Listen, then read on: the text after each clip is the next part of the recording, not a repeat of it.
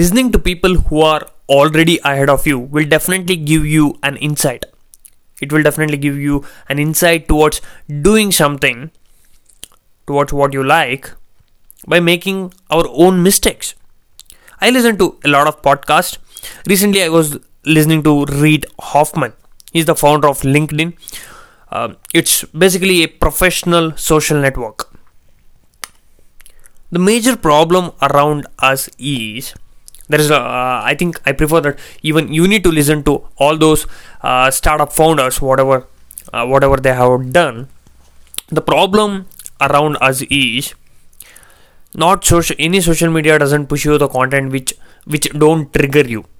What they all require or any social platforms uh, maybe it is their business model.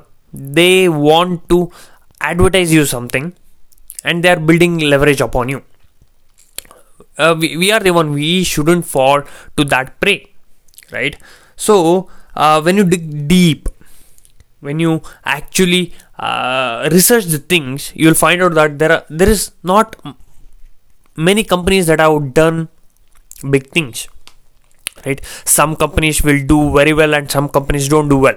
That's what i uh, that's what i got from my research. There is actually equal number of them some may some may be very good in acquiring customers and some may not. Uh, there, there may be a lot of uh, reasons for it. By the way in that podcast he he he was telling about his previous startups which didn't work. Right? Then uh, linkedin is something what he later found out. Building a valuable product in the market especially today it's not easy. It may be through code or it may be through media. Those are the biggest form of leverage that we have today. Most people when you look around most startups either it will be uh, of software or of media right? So building a valuable product is definitely not easy. Uh, it's not like buying followers. Buying you can't buy customers. Okay the customer will only come to you uh, by their own decision. That too if they are uh, in need of it or if your product is interesting